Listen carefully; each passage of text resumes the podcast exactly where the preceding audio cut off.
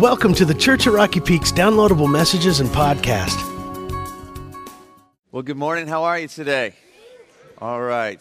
Most of you are good. Good to know it. Hey, you enjoying summer? It's finally here, right? The heat has upon us. Well, today we are going to be continuing in our series in Proverbs. And so, if you've been with us the last few weeks, you know we've been diving into Proverbs, taking a look at these wise sayings given by Solomon, and we'll see some other Proverbs from other people along the way of these principles for how to live life, how God has designed life to be lived. And it's been a great journey so far, hasn't it?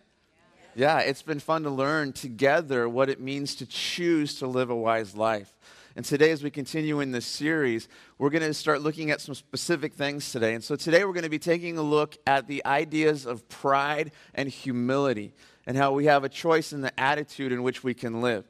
And so, let me ask you a question Have you ever known that person who is very full of themselves? Just so full of pride. Have you ever known someone like that? I mean, you don't have to point if they're here, but I mean, have you known someone like that? Yeah, is not it interesting that person because they just think they're the center of the universe? You know what's really frustrating and annoying about somebody like that? I mean, just try and envision that person for a moment. Here's the frustration is that you know you're a better person than them, don't you? and we kind of laugh, and then all of a sudden it's kind of this nervous laugh because, hey, they might not be the only person who has an issue with pride in their life, right? And so we're going to take a look at this together. We're going to tackle both sides of this pride and humility because pride is one of those things that's so obvious to see in another person's life and so difficult to pinpoint in our own life because it's a subtle thing. And so let's jump off, or let's start off, let's, let's jump in. Let's look at a few proverbs here. They're on your message notes. I just have three proverbs to get us started looking at both pride and humility. And so here's the first one to dive into today Proverbs 21 24. It says this. It says, The proud and arrogant man, mocker is his name. He behaves with overweening pride. That over, the word overweening means like exuberant pride. So he's an arrogant, arrogant man. And now what's interesting about this proverb is there's no indictment against the proud man. It's just kind of this statement. And so here's what we need to understand this is not one of those verses that you want to put on your mirror and be like, okay, so this is the one I'm supposed to live out today. Like, so today I'm going to be mocker. Yeah, no, this is kind of one of those things that's so obvious. Like, this is not who you want to be. Like, you, nobody wants to be mocker. None of us like that guy. So look at this other proverb now, Proverbs 11, 2. It says this When pride comes, then comes disgrace. But with humility comes wisdom. And so we're looking in this book of wisdom, trying to figure out how do we grow in wisdom in our lives. And here's one of the things that we learn. If you want to grow in wisdom in your life, then you need to learn to choose to embrace humility. Because if you continue in an attitude of pride, you're setting yourself up against the ability to grow in wisdom. And then Proverbs 22 4, it says this Humility and the fear of the Lord bring wealth and honor in life. And if you remember the first week of the series, Mike really helped us helped unpack that idea of what does it mean when the Proverbs talk about the fear of the Lord, how the fear of the Lord is the beginning of knowledge, the fear of the Lord is the beginning of wisdom. And how when we humble ourselves before God and we acknowledge who He is in life, that's what sets us up for success in life. That's what sets us up to experience the life that God wants to lead us into. And so we see in these few proverbs here that we have a choice in our attitudes of how we can live. We can embrace pride or we can embrace humility. And so, as we get started, I'd like to spend some time kind of unpacking the first part of this pride and talking about the problem with pride. That if we choose to embrace pride, this is going to be some of the things that we're going to encounter in life. And so, there's a serious problem with pride because, like I said, it's really easy to see in someone else. And when you see pride in another person's life, it's so easy to say, well, that person, they're just a jerk, right? But when pride surfaces in your life, you kind of want to justify it, don't you? Because when it's in your life, you're like, well, no, I just have a healthy self esteem. That's all it is right? Like, no, I mean, I'm just, I'm just very confident. And, and, so, at one level, I think we'll flat out understand some of the things we're looking at today and say, well, of course, pride is wrong. But I want to challenge us to go even deeper because I want you to understand some things that pride, even the, the pride that we would say, well, isn't there a healthy kind of pride? It, there, there's not. It's actually all really bad. And we're going to unpack that together. So, let's start off. Let's jump in there in your message notes the problem with pride. And so, here's the first one. The first, the first problem with pride is this pride is wrong case you hadn't been clued into that yet. Pride is wrong. Look at what it says, Proverbs 21 4. It says this haughty eyes. Now, let me just clarify that. That doesn't mean like you have attractive eyes, like, ooh, your eyes are hot. That's not what it's talking about. haughty eyes means that you have eyes only for yourself. So, haughty eyes and a proud heart, the lamp of the wicked are what? Sin. And now, in the, the wisdom literature, whenever it talks about the lamp, the lamp of the wicked or the lamp of the righteous, it's talking about somebody that's kind of poetic language for their life. And so, somebody who embraces pride as a way of life, what this proverb is wanting us to understand is that that's sin. It's not a good thing. And, and here's why because pride is ultimately self centeredness. Pride is about thinking that I am all that. It's about looking at my own greatness and saying, awesome.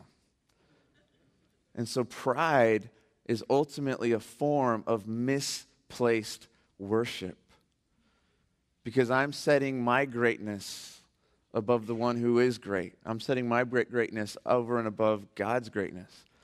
And when we do that, we are setting ourselves up in opposition to him. You see this illustrated really well in the Bible in the life of a man named Nebuchadnezzar in Daniel chapter 4. The reference is there on your notes if you want to read it at some point. But Nebuchadnezzar is a pagan king of the nation of Babylon. He, he's just conquered nation after nation. He, his nation has conquered even God's people as they rebelled against him.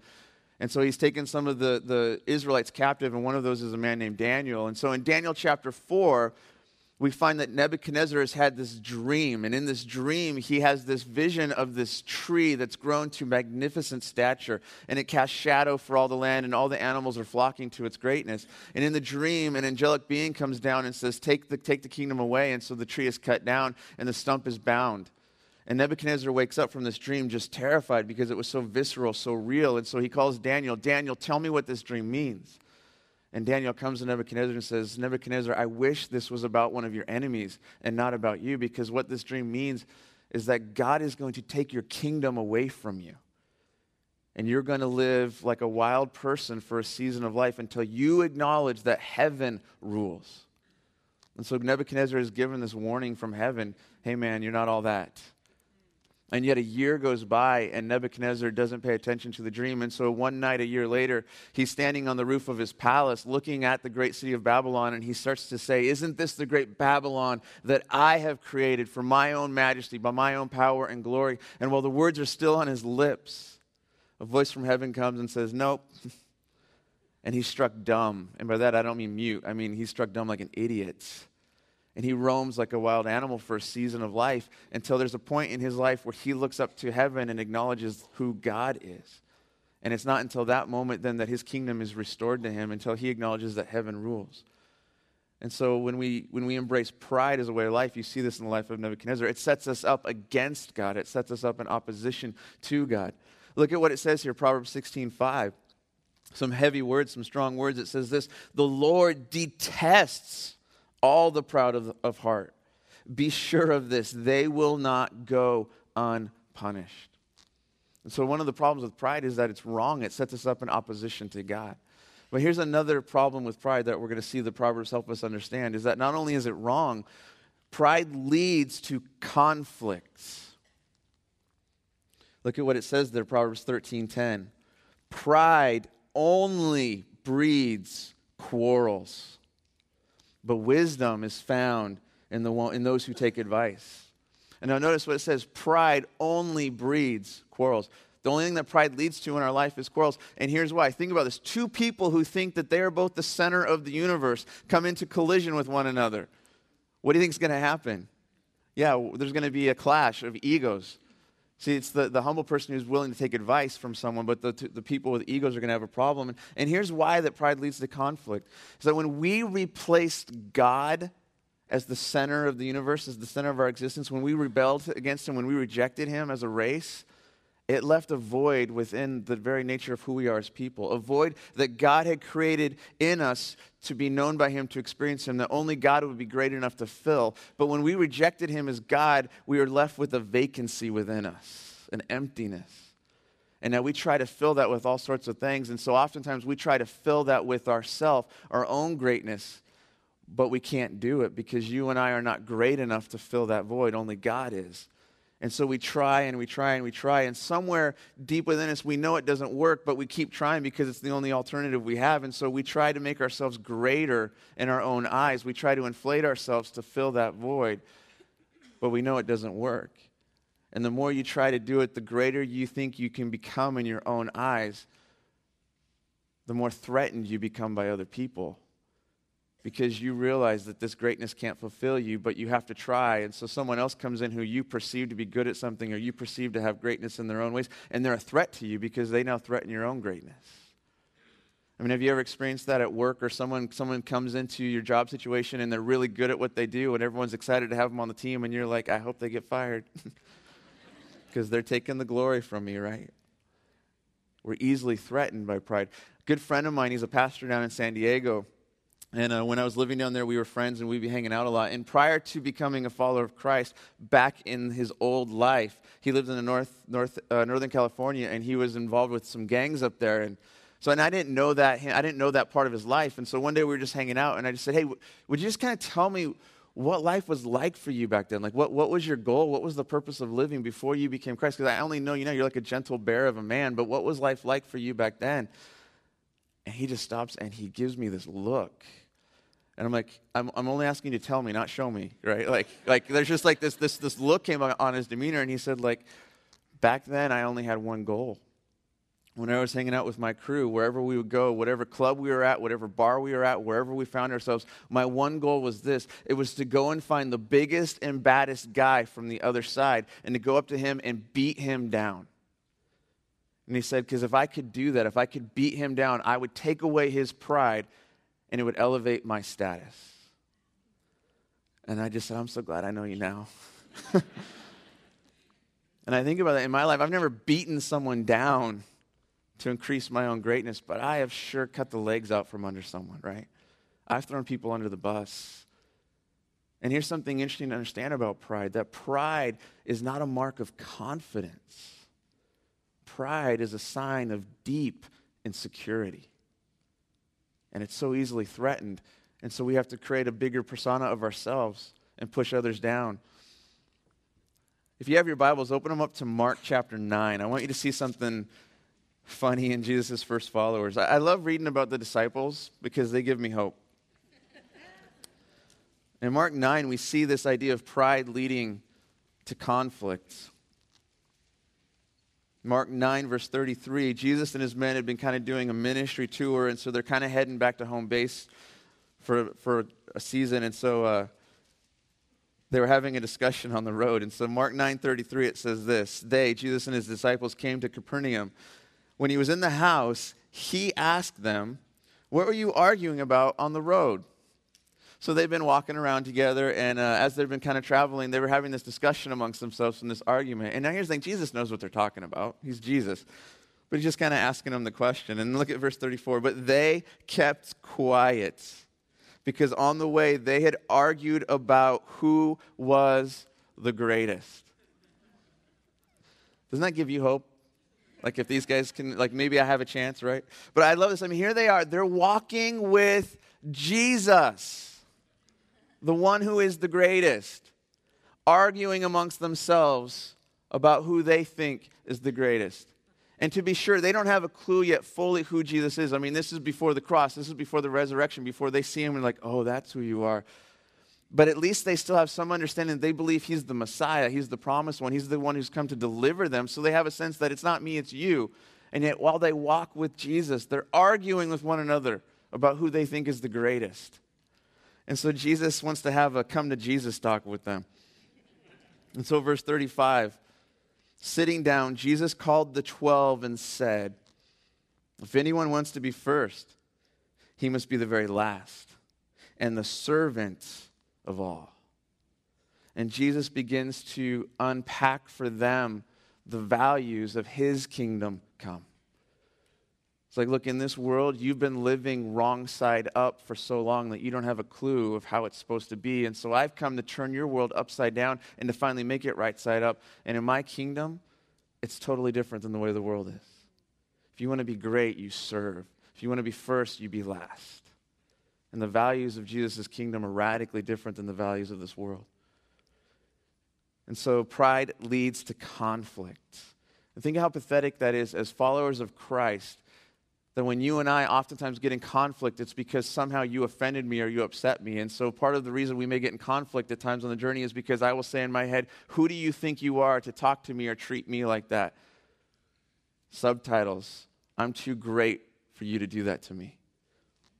And as followers of Christ, we're supposed to be following the one whom we claim is the greatest, and yet you and I still get into petty conflicts because of our pride.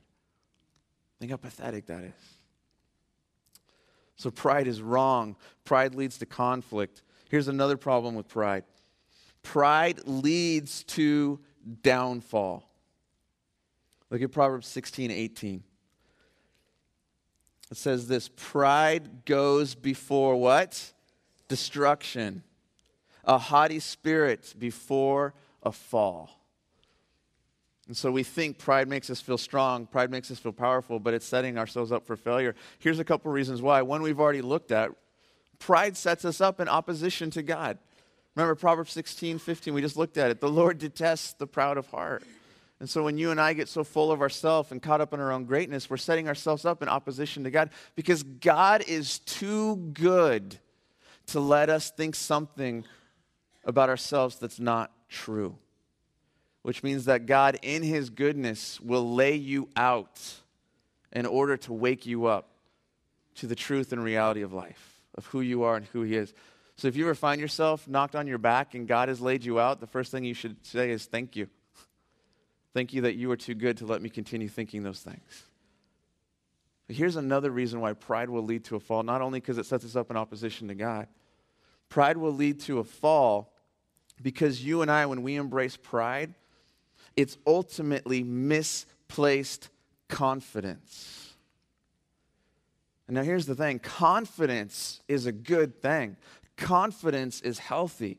And yet, I want to I want to wrestle with you for a minute in this because this is where some of us might want to push back and say, well, isn't a little pride good, though? I mean, a little bit of pride, isn't that healthy in my life? And here's what I want you to understand no, it's not if we understand what the Proverbs are telling us. And so, pride is ultimately misplaced confidence. And yes, confidence is good, confidence is a healthy thing. But if you are putting your confidence in the wrong thing, you're setting yourself up for failure. And here's why confidence and identity are closely linked. And so when I am putting my confidence merely in myself, I'm putting my confidence in my own abilities. And now my identity gets wrapped up in those abilities. And yet here's the problem my abilities, your abilities, they all have a shelf life. Your strength, your beauty, your intellect will all one day fade and fail you at some point in life. And when that day comes, you will face an identity crisis because you thought that which made you great suddenly fails you. Your abilities aren't there. Your confidence in yourself falls short and your identity crumbles. And we have, a, we have a term for that in our culture. You know what we call that? Midlife crisis because we've lived long enough to realize that my abilities are not what they once were, or the abilities I'd put so much hope in have not gotten me the results I wanted. And suddenly my identity starts to spiral and spin. And here's what we need to understand is that God did not design life for us to place our confidence in ourselves. He designed life for us to place our confidence in Him, the one whose strength and beauty and intellect will never fade and never fail us. And as we do life, placing our confidence in Him, our identity is secure because it's not based upon our own abilities. But pride in yourself is misplaced confidence. And you may be the best and the brightest for a long run, but I guarantee you there will come a day where there will be someone else who is brighter and better than you. And when that day comes, you're going to fall hard and fast. And so here's some of the problems with pride.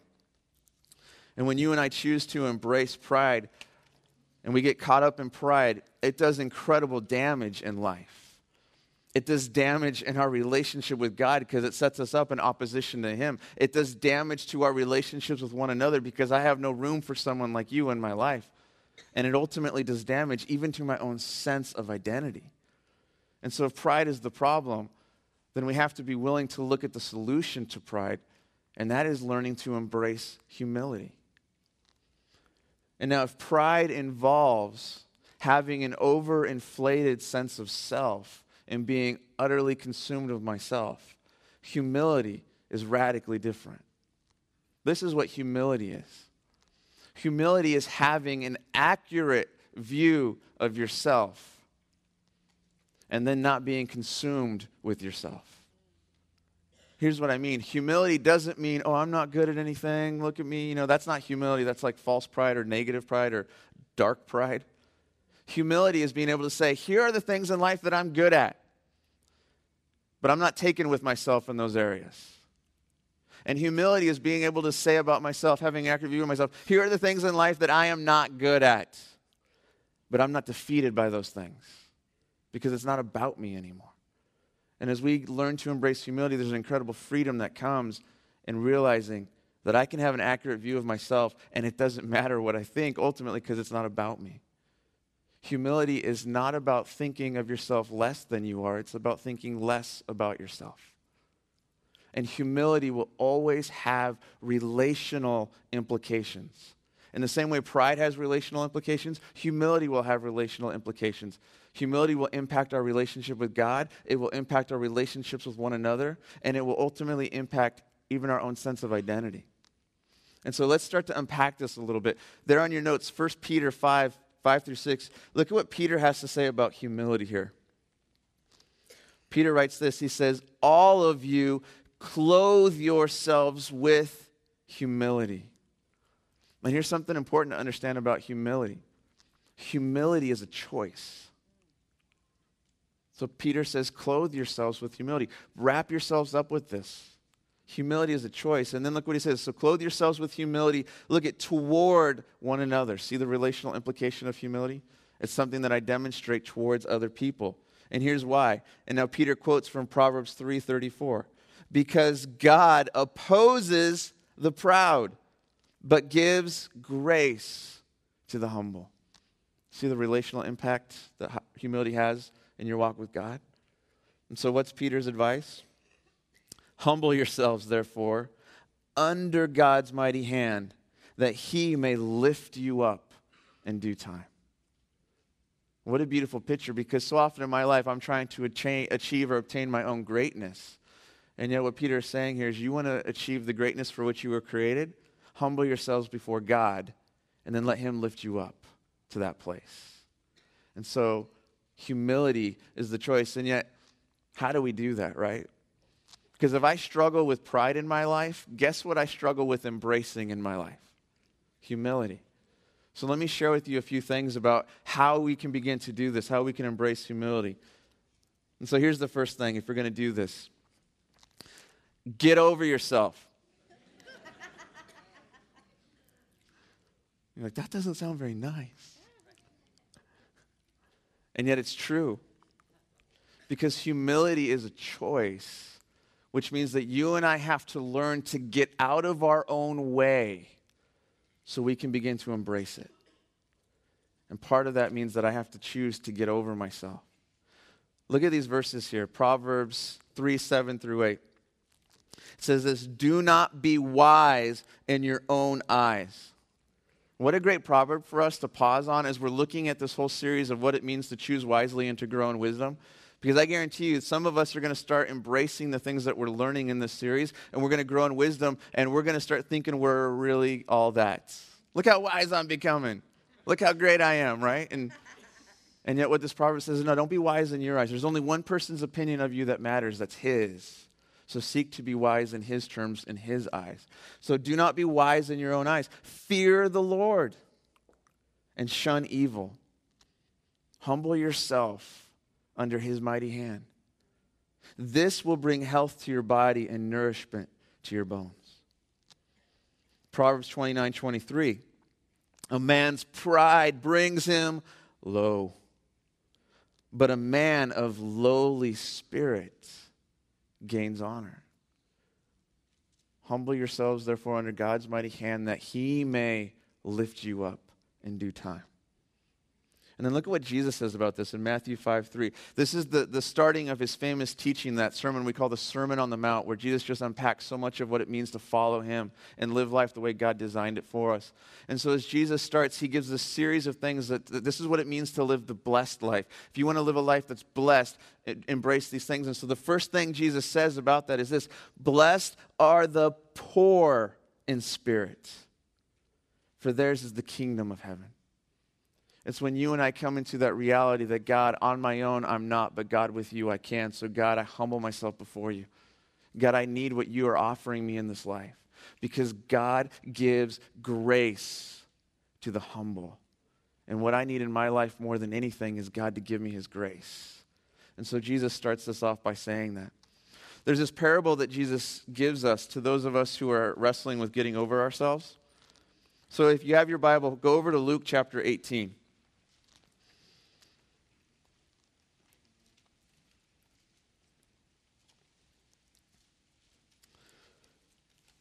Luke chapter 18, verse 9.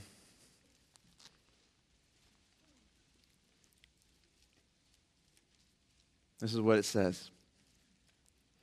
To some who were what?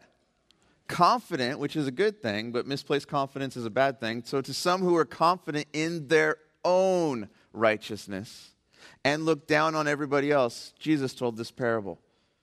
And so here's how you know when your confidence isn't a healthy confidence, when your confidence is in the wrong thing, because you will start looking down on other people. Whenever you and I are confident in our own righteousness, our own goodness, hey, look how great I am, one of the results is that we look down on other people. When you're confident in the righteousness that God has given you through Jesus, it produces humility, and you realize we're all on the same playing field. It's all about the cross, it's not about me anymore. And so, for those of us who wrestle with this, who have misplaced confidence, who might think that we're all that, who need to learn to get over ourselves, Jesus has a story for us. Verse 10, he says, Jesus said, Two men went up to the temple to pray, one a Pharisee and the other a tax collector. And so now, in, in this time in, in, in history, in first century Judaism, you would have had kind of two spectrums of people. And so Jesus wants to create a dichotomy to help us understand something. And so if you were to ask the Jews in Jesus' day, hey, who would be considered a good Jewish man? They would have easily said, oh, a Pharisee. That's one of like the, the most religious, strict people there is. Like they they dot every T, they cross every I. You know, they're really good. Or the opposite of what I just said, but you know, they're really good. And now if we were to ask, okay, well then who would be somebody who is bad? They would have said, oh, that's easy. Probably a prostitute or like a tax collector. Because in Jesus' day, a tax collector was the Jewish person who had sold out his own countrymen to the oppressive Roman rulers. And so he was taxing them to pay their oppressors, and he was oftentimes overtaxing them so he could pocket the benefits. And so Jesus has two men come to the temple to pray one whom everyone would look at as a good man, and one whom everyone would look at as scum. And so, verse 11 the Pharisee stood up and prayed about himself. So that might be a clue of what not to do. God, I thank you that I am not like other men, robbers, evildoers, adulterers, or even like this tax collector. I fast twice a week and give a tenth of all I get. But the tax collector stood at a distance. He would not even look up to heaven, but he beat his breast and said, God, have mercy on me, a sinner. Two radically different prayers, right? Now look at what Jesus says about this, verse 14. He says, I tell you that this man, the tax collector, rather than the other, went home justified before God. Now, this would have blown everyone's mind when they heard this story because they thought if anyone would have left the temple justified before God, it would have been the, the guy that was confident in his own righteousness, the hyper religious guy, not this sinner. And yet, here's why. Look at what Jesus says. For everyone who exalts himself will be humbled, and he who humbles himself will be exalted. And so, if you and I want to begin to experience the life that God wants us to lead, wants to lead us into, we have to learn to get over ourselves. We have to learn to humble ourselves so that He will be the one who lifts us up. So, get over yourself because humility is a choice. Here's something else then that will help you and I learn to do this, to embrace humility, is this. We need to begin to do this. We need, we need to begin to practice putting others first. Look how Paul puts this in Philippians 2 3 through 5. Paul says this He says, Do nothing out of selfish ambition or vain conceit. So there's a great pause. Hey, should I do this or not? Well, is it all about you and is it for your own vanity? Yeah, don't do it. That's what he says. But in humility, consider others better than yourselves. And I struggle with that because I think if he had said, consider others as much as you consider yourself, I might have had a chance. Because I think I'm good enough to do that, but I'm probably giving myself too much credit, right? But in humility, consider others better than yourselves. Each one of you, each of you should look not only to your own interests, but also to the interests of others. Your attitude should be the same as that of Christ Jesus. And so we look to Jesus to be the one to show us what this looks like. What does it look like to practice putting others first? Lord, how did you live? How did you treat us? What was your attitude towards us? If you have if your Bible's open again, go to the right again to the book of John, John 13. Paul tells us that we should have the attitude of Jesus. So we look to Jesus to show us what this looks like, to practice putting others first, to embrace humility. And so in John 13, you have the story where Jesus and his men are sitting down to have their last dinner together, what we, have called the Last Supper. They're celebrating Passover together. And so here on this night, Jesus knows he's about to be betrayed. Jesus knows that he's going to the cross. And yet, John tells us at the beginning of John 13 that having loved them to the end, Jesus now shows them the full extent of his love. See, he's not focused on himself, he's focused on his men. And in this time, after they're done eating dinner, John tells us that Jesus got up, he took off his outer robe, he picked up a bowl of water and a towel, and he starts to go around to each of his men and he begins to wash their feet. And in Jesus' day, in Jesus' culture, foot washing was a serious kind of thing that you would do for someone. It was an act of, of hospitality. See, back in that day, they didn't have roads like we do. They didn't have shoes like we do, although sometimes we don't always wear shoes, but you know, they didn't have all that in Jesus' day, you would walk on dirt roads. And so you come to somebody's house, and oftentimes, as a sign of courtesy, they'd give you water so you could wash your feet. Now, if you were wealthy enough and you had servants, when your guests came over, you would have one of your servants wash their feet as a sign of hospitality. And here's how you knew where you were at in the pecking order if you were a servant and you were assigned foot washing, you're on the bottom rung. So the lowest of the low in that day was the one who would wash someone's feet. And so here's what's interesting. They've all come together for one of their high holy days to celebrate the Passover together, and nobody's feet have been washed. Why do you think that is? Because these were the same guys who were arguing on the road about who was the greatest. I'm not washing your feet. I mean, I'm greater than you, right? Like these are, that's these guys. And so then here's Jesus who gets up and he takes on the lowest role in that culture. And he goes around to each one of his men and he begins to wash their feet. And when he's done, look at what he says to them. Verse 12, John 13, 12 says, When he had finished washing their feet, he put on his clothes and returned to his place. Do you understand what I have done for you? He asked them. You call me teacher and Lord, and rightly so, for that is what I am. Now that I, your Lord and teacher, have washed your feet, you also should wash one another's feet. I have set you an example that you should do as I have done for you. I tell you the truth no servant is greater than his master, nor is a messenger greater than the one who sent him. Now that you know these things, you will be blessed if you do them. And so Paul says our attitude should be the same as that of Jesus, and Jesus shows us what it looks like to practice putting others first. And he says that not only is this a sign of humility, he says you're going to be blessed if you do this. In our culture today, we don't wash people's feet. That's not what we do. But what do you think it looks like to take the, take the role of putting someone else first, of putting others before you? And if we're going to embrace humility in this area, I think what that means for you and I is that we have to begin to intentionally inconvenience ourselves for the sake of someone else intentionally inconvenience yourself for the sake of someone else. So that means you have to practice putting someone first. And so I would encourage you to start by doing this with simple things in life. As you go about life, try doing these things. When you're standing in line at the grocery store and you see the person get in line behind you and they have a cart full of stuff, let them go first.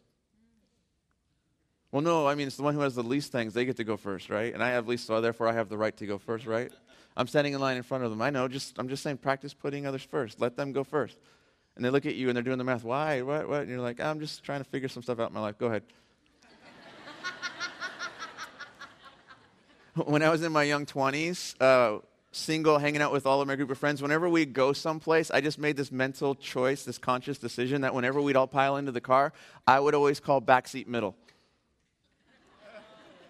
Because what, what's the best seat if you're not driving? The best seat is shotgun, right? Like, remember all the stupid games we used to play? No, I called it first. Well, it doesn't count until you're in the parking lot, right? No, no, well, I called shotgun. Well, no, not until you see the car, right? Like, no, we got to run and touch the car, right? And so whenever we go out into the parking lot and then games would play, I'd be like, backseat middle. And they look at me like, what's your problem? And, you know, and I never would be like, because I'm so humble, guys, right? It was just like, it was something that I was trying to do to develop this in my life because guess what I struggle with in life? Practice doing simple things when you're when you're jockeying for that really good parking spot and you see the guy coming down, you know, put the signal on so you can give it to him. But here's the thing practice it in simple things so you can begin to develop a habit of humility so you can start to do it in the difficult things. And here's what I mean by the difficult things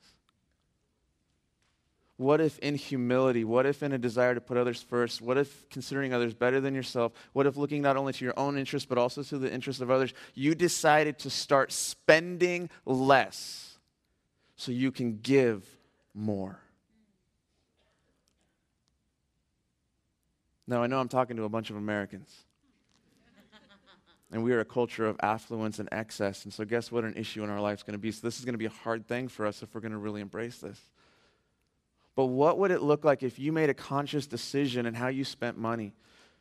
And you decided that in my budget for food, I'm going to choose to buy less, or I'm going to buy generic, or the clothes that I buy, I don't care about name brand anymore. I'm just going to get clothes that fit for me. And then, and then in doing that, I will have more money that I can give and spend for someone else. So I'm not only going to try and feed myself, I'm going to try and feed somebody else. I'm not only going to put clothes on my own back, I'm going to put clothes on someone else's back. That's a hard thing. What if it looked like this? You chose to give up your time to do the fun things you love so that you can use that time to serve other people. See, but we got to practice this, right? And so you may not be able to do the hard things today, so start doing the simple things today so you can develop that habit of humility in your life. And if letting someone go in front of you in the grocery store is a hard thing, well, then ramp it down until you find out what that thing is and work your way up to that point. But men and women, we are never more like Jesus than when we are loving others like he has loved us. And so here's a great prayer in your life Lord, what was your attitude towards me? Now help me to do the same for others. And the beautiful thing about doing this is that not only will this benefit other people in this world, it will free you from being consumed with yourself. So practice putting others first. And then finally, this last idea, if we're going to begin to embrace humility, is not only get over yourself, not only practice putting others first, but focus or refocus on Jesus as we do this, as you and I begin to take the focus off ourselves and we begin to focus or refocus on Jesus, He begins to reorient our lives around Him, the one who was created to be the center of our existence. And as we do this, He brings us back into relational alignment with Him and he begins to free us from the burden of having to try to be the center of our own existence. And we begin to discover the freedom of belonging to him. And one of the greatest things that you can do to help you focus on Jesus is to be intentional about reflecting on what he has done for you. reflecting on what he has done for you in this life. There's a story that Luke tells us in Luke, Luke chapter 7. It's there in your notes if you want to read it later. But there's this time where early on in Jesus' ministry, when he was still kind of growing in popularity, before he was starting to get in trouble with the religious leaders, this man named Simon, a Pharisee, one of the religious leaders in his day, invites Jesus over to have dinner at his house. And so Jesus comes to have dinner at his house. And, and back in that day, like they don't have TV, they don't have entertainment like we do. So oftentimes you'd have like the, the popular people, the celebrities in your day kind of coming together and hanging out. And it was very customary for people to just kind of come and hang out at the house, but you can't eat at the party. So here's what's going on. So, so Simon, who's prominent in his, his city and his area, invites Jesus, who everyone's hearing about. And so they're having dinner together. And so people have come to watch and see what's going on. And so while they're having dinner, Luke tells us that a woman who is known in that community for being a sinner crashes the party. And she walks up to where Jesus is and she goes down at his feet and you have to understand that you're not sitting at chairs like we do. You're leaning at a table. Your feet are out behind you as you're reclining into the table having dinner together. And so she comes up to, his, to where he's at. She comes to his feet. She gets down and she begins to weep on his feet and to wash his feet with her tears and to dry his feet with her hair. And then she begins to kiss his feet. And then she takes out this expensive jar of perfume and she puts it on his feet. And Luke tells us that Simon's thinking to himself about Jesus. If this man were a prophet, he would know who is touching him, what kind of woman this is, that she is a sinner. And then Jesus, being Jesus, knows what's going on in Simon's head. And so he asks Simon a question Simon, I have a question for you. Two men owed money to the same lender. One owed 500 days' worth of wages. The other owed 50 days' worth of wages. Neither of them had the means or the ability to repay the lender. So the lender took pity on both. The lender forgave the debt of both of them. Which one do you think is going to love him more? Simon may be a jerk, but he's not an idiot. He says, Well, I suppose the one who had the greater debt. And then Jesus says to Simon, Simon, you see this woman? When I entered your house, you did not give me water to wash my feet. But she has washed my feet with her tears and dried them with her hair. And you learn something about Simon in that moment. That Simon doesn't care about Jesus. Jesus is just to increase his own status in the day because if he cared about Jesus, he would have at least given him water to wash his feet. So he's already disrespecting Jesus. And then Jesus says, Simon, you did not greet me with a kiss, but from the time I've been here, she has not stopped kissing my feet. Again, it would have been culturally acceptable that the way you greet someone is to greet them with a kiss. And so Simon doesn't even give Jesus the basic courtesies of the day. And then Jesus says, Simon, you did not anoint my head with oil, but she has poured perfume on my feet. See, in that day, you would, you would anoint a king or a prophet with oil as a sign of who they were. And so, what Jesus is saying is, Simon, you don't have a clue who I am, but she gets me. And so he says to Simon, I tell you that her many sins are forgiven because she has loved much. But whoever has been forgiven little loves little. And you see this contrast of two people who are with Jesus, and one of them gets him and one of them doesn't. And here's Simon, who is not focused on Jesus. He doesn't care about Jesus. All Simon is focused on is himself and increasing his own status.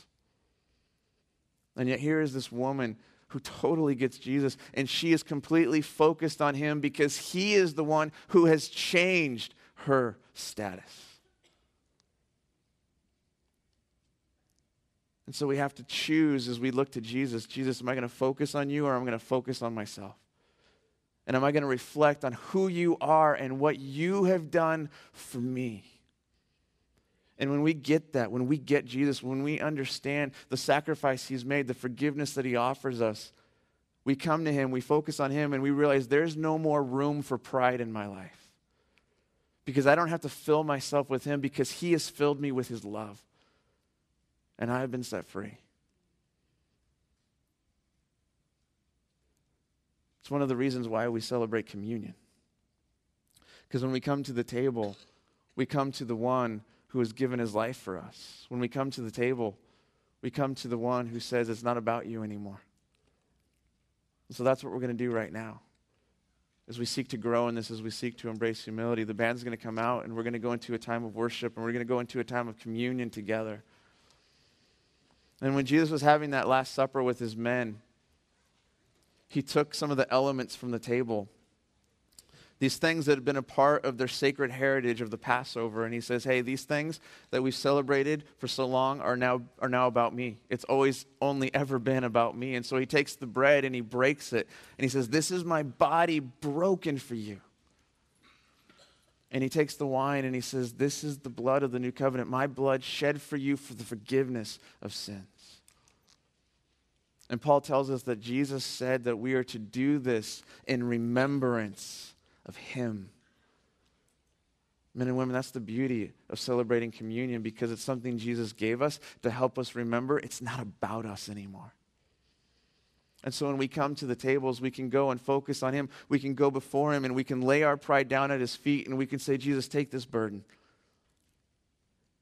and free me to live the life that you've called me to live. Fill me with your love. Fulfill me so that I can begin to walk with you in humility and learn to love like you.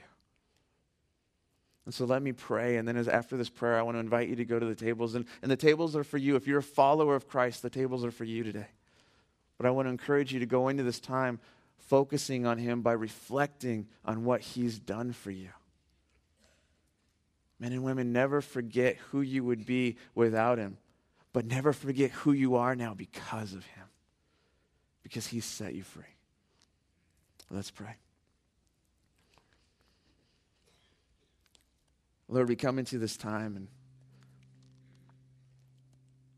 God, for some of us in this moment, we need to swallow our pride. We need to humble ourselves before you. And Lord, we thank you that you've given us this gift of communion to remind ourselves of you, that it's not about us anymore. And so, would you meet with us in this moment? God, would you help us to understand what you've done for us through Jesus? Jesus, would you help us understand what you have done for us?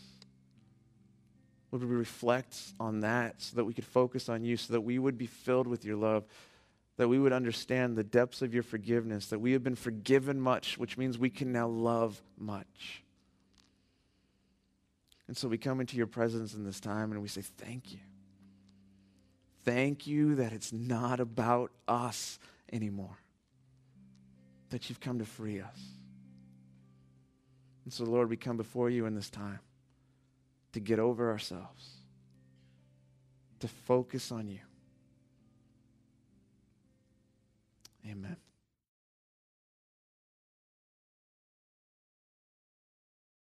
Isn't that the truth? That He is the one who has saved us, He is the one who has lifted us up. Never forget that. I don't care how great you think you are, you will never become as great as He can make you because He's going to lift you up to the greatness you were created for. So embrace humility this week, the best you can, asking for His help. Get over yourself, put others first, focus on Him. And then you will experience Him blessing you as you realize it's not about you anymore. It's an incredible freedom that comes in that. So, God bless you. Have a great week. We'll see you next weekend. Bye bye. Well, that's going to do it for this week's message. We hope you've enjoyed it as much as we have putting it together. Please visit us at rockypeak.org where you can download more messages or have your questions answered. Remember, you can subscribe to our weekly podcast for free by searching for the Church at Rocky Peak from within the music store in your iTunes software. For lead pastor Mike Yearley and everybody up here at the Peak, thanks for listening.